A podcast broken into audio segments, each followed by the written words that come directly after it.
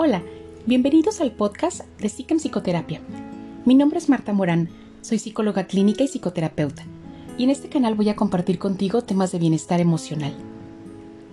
En el episodio de hoy te voy a hablar de las acciones que agotan nuestra energía. Esta va a ser la primera parte. En ocasiones, muchas de nosotros mantenemos eh, actitudes que lejos de ayudarnos, nos perjudican muchas veces son justamente esas actitudes las que acaban con nuestra energía y que nos agotan mental y físicamente.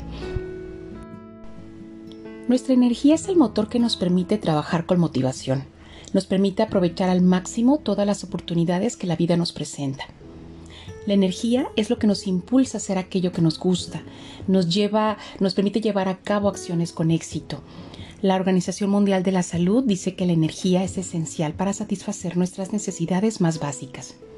Y de repente nos preguntamos, ¿a dónde se va toda esa fuerza, toda esa energía? ¿Qué nos quita esa energía cuando nos sentimos realmente agotados y no porque hayamos hecho un ejercicio físico extenuante? Y es que eh, a pesar de que a veces realizamos una actividad física, es nuestro cerebro el que absorbe la mayor parte de nuestra energía. De hecho, el 20% de nuestra energía le va, va consumida por el cerebro. Y esa es una cifra realmente grande para un órgano tan pequeñito que, entre comillas, solo se dedicaría a pensar. Pero al final ese es este órgano el que gobierna el resto de nuestro cuerpo. Muchas veces es justamente el sentirnos tan cansados, tan agotados, eh, viene derivado por nuestros hábitos o nuestros pensamientos o nuestras actitudes, incluso actividades que sin darnos cuenta están consumiendo toda nuestra energía y por obviamente nos van a perjudicar. En este episodio te voy a eh, mostrar cuatro, las primeras cuatro actitudes y algunas soluciones para que puedas manejar esas actitudes que son perjudiciales y que te van drenando tu energía. Esa es la primera parte de este tema. Y bueno, pues la primera de las actitudes que, que realmente agotan tu energía es el pensar demasiado las cosas. Eh, durante el día eh, vamos imaginando, comprendiendo, reflexionando, planeamos, hacemos cálculos, tomamos decisiones, es decir, vivimos pensando. Pero no todos los pensamientos que tenemos son válidos ni útiles. De hecho, a veces pensamos demasiado de manera inútil. Nos producimos, si esto fuera comida, nos produciéramos como, así como cuando comemos de más y decimos nos empachamos de, de tanto que comí. Bueno, con los pensamientos puede llegar a pasar algo similar. Esos pensamientos inservibles eh, llevan a, a, sentirnos como en un empacho, ¿no? Es empacho mental. No existe este término, obviamente lo acabo de inventar. Pero si nos llenamos de ideas que no nos aportan nada, ni nos llevan a ninguna parte, al final la mente termina agotada Muchas veces tendemos a preocuparnos y a pensar demasiado sobre un asunto y esto puede hacer que nuestro estado de ánimo se venga abajo, que decaiga eh, y no nos ayude a encontrar una solución a nuestros problemas, sino que terminamos centrándonos en, en un enfoque distorsionado y pesimista de la vida. Porque queriendo y no, lo sepamos o no, la calidad de nuestros pensamientos determina nuestro día a día. Dependiendo de las ideas conscientes e inconscientes que se cruzan en nuestra mente, así será el resultado de nuestro desarrollo. Si tú tienes la tendencia a pensar demasiado, es importante que puedas desarrollar la capacidad de cortar tantos pensamientos inútiles que te están limitando, que aprendas a reinterpretar y a sustituir esos pensamientos por otros mucho más constructivos que sí te permitan tener mejores acciones, que te puedan llenar de energía y que puedan elevar tu fuerza de voluntad para alcanzar metas y objetivos personales importantes. Aprende a descansar la mente sal a caminar, haz ejercicios de respiración profunda, em, la meditación inclusive, esos son eh, tips o, son ejercicios fantásticos en los que tú puedes empezar a aprender a traer mejores ideas, ideas más positivas para tu vida. Es suficiente con que practiques media hora al día de una caminata tranquila, de ejercicios de respiración profunda, meditación y tener la mente en calma. Procura practicarlo, permítete esta oportunidad de mantener tu mente descansada. Un segundo punto que drena nuestra energía, que nos agota eh, físicamente, mentalmente, emocionalmente, es querer complacer a todo el mundo. Porque el intentar agradar a todos puede terminar por dejar de complacernos a nosotros mismos. Muchas veces les decimos que sí a los demás, aún en contra de lo que nosotros queremos, en contra de nuestra voluntad, de nuestros deseos, de nuestros sentimientos. Eh, vamos buscando aprobación o por miedo a no ser amados o incluso por miedo a ser abandonados. Eh, vivir con este comportamiento se vuelve un ciclo enfermizo. Nos desconecta de la vida y nos desconecta de nosotros mismos. Este ciclo se compone de un sentimiento profundo de no ser merecedores de amor, de tener intentos constantes por ser o por hacer lo que creemos que otros desean de nosotros.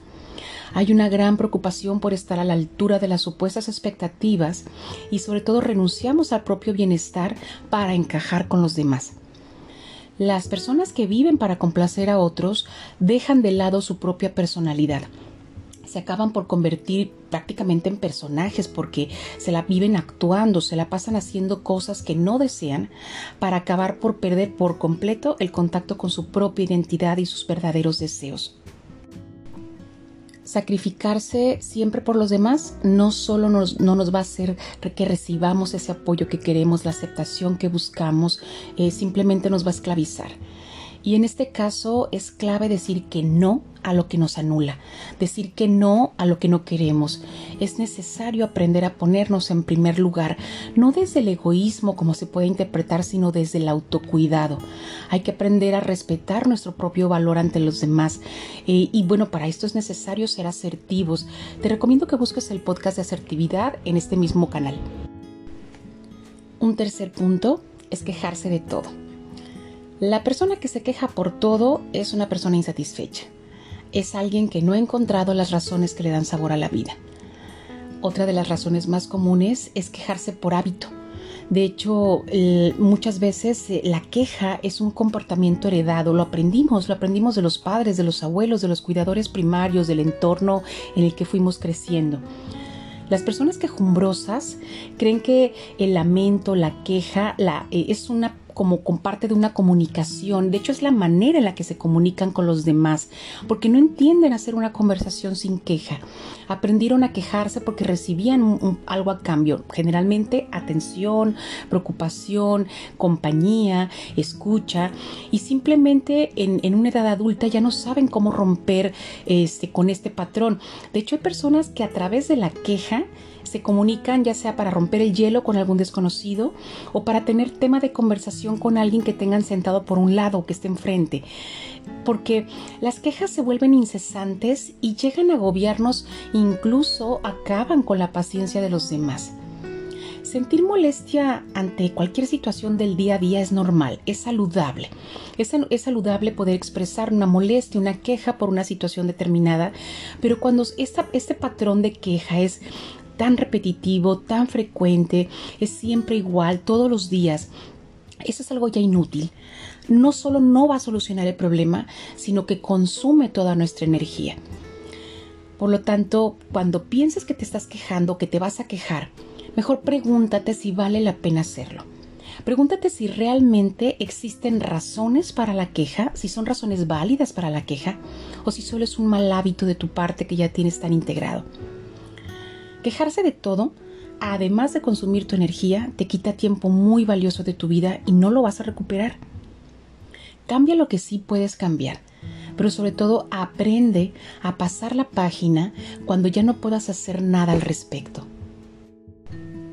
Y bueno, el cuarto punto de, este primera, de esta primera parte es tratar de, de controlarlo todo. Y ay, esta es una de las actitudes que más nos agotan. Eh, implica un gran esfuerzo que solo nos causa frustración y ansiedad, porque no llegamos a tener ese control que deseamos. Controlar significa que de alguna manera podemos, ya sea mediante nuestros pensamientos, emociones, actitudes, acciones, modificar algún aspecto del entorno de otros o de nuestra propia vida y creemos que si controlamos algo tenemos el poder sobre ello y podemos decidir su rumbo. Lo cierto es que no podemos controlar todo lo que nos rodea. Hay situaciones que simplemente se nos escapan de las manos, no está en nuestro poder eh, hacer algo al respecto, cambiar algo que no nos gusta. El mundo está en constante movimiento, eh, los seres humanos somos cambiantes, nosotros mismos cambiamos todos los días. Lo que es ahora ya mañana va a ser distinto y por más que queramos no vamos a poderlo controlar todo. Es importante dejar que todo fluya desde las situaciones hasta las relaciones. Hay que ser conscientes de que el control nos daña y también podemos perjudicar a otros. ¿Qué sí podemos controlar? Pues el mundo externo nada, pero en nosotros mismos, en todo nuestro ser, eso sí lo podemos cambiar, así de simple. Aceptar que las certezas y las seguridades no existen es un primer paso para tratar de soltar control interiorizar la idea de que no hay nada que podamos controlar más que a nosotros mismos, nos hará una persona más flexible, más fuertes a nivel emocional y capaces de disfrutar lo que tenemos. Confiar en nosotros, confiar en nuestras acciones, solo depende de nosotros. Aceptar esta realidad es un gran paso para eliminar mucha de nuestra ansiedad y mucha de la frustración que sentimos cuando no podemos controlar lo que está enfrente. Mucha de nuestra energía la gastamos o la utilizamos cuando nos enfocamos en tres puntos básicos. Uno, en lo que sentimos. Dos, en lo que hacemos al respecto de eso que sentimos. Y tres, en lo que significa todo eso que sentimos y lo que hacemos al respecto, qué significado tiene para nosotros. Si nos damos cuenta, esos tres aspectos nos dan mucha información, nueva información. Nuestro cerebro recorre estos tres puntos una y otra vez.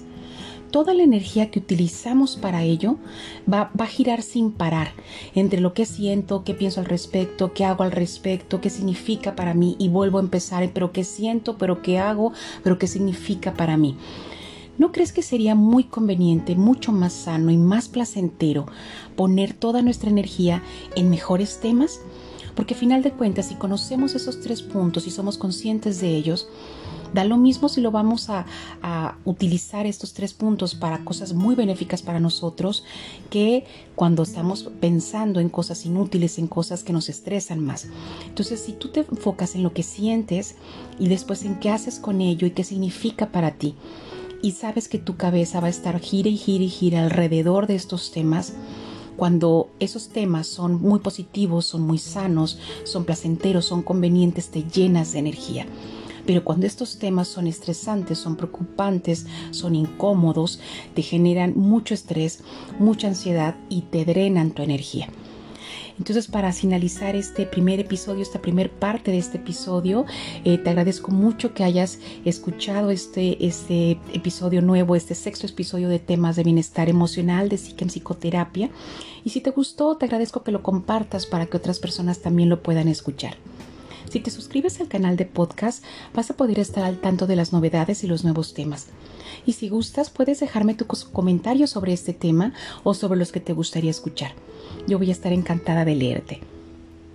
Síguenos en nuestras redes sociales y en nuestro blog o escríbenos a psicoterapiasiquem.com. Soy Marta Morán y te recuerdo que el momento presente es la mejor oportunidad que tenemos para ser felices. Hasta la próxima.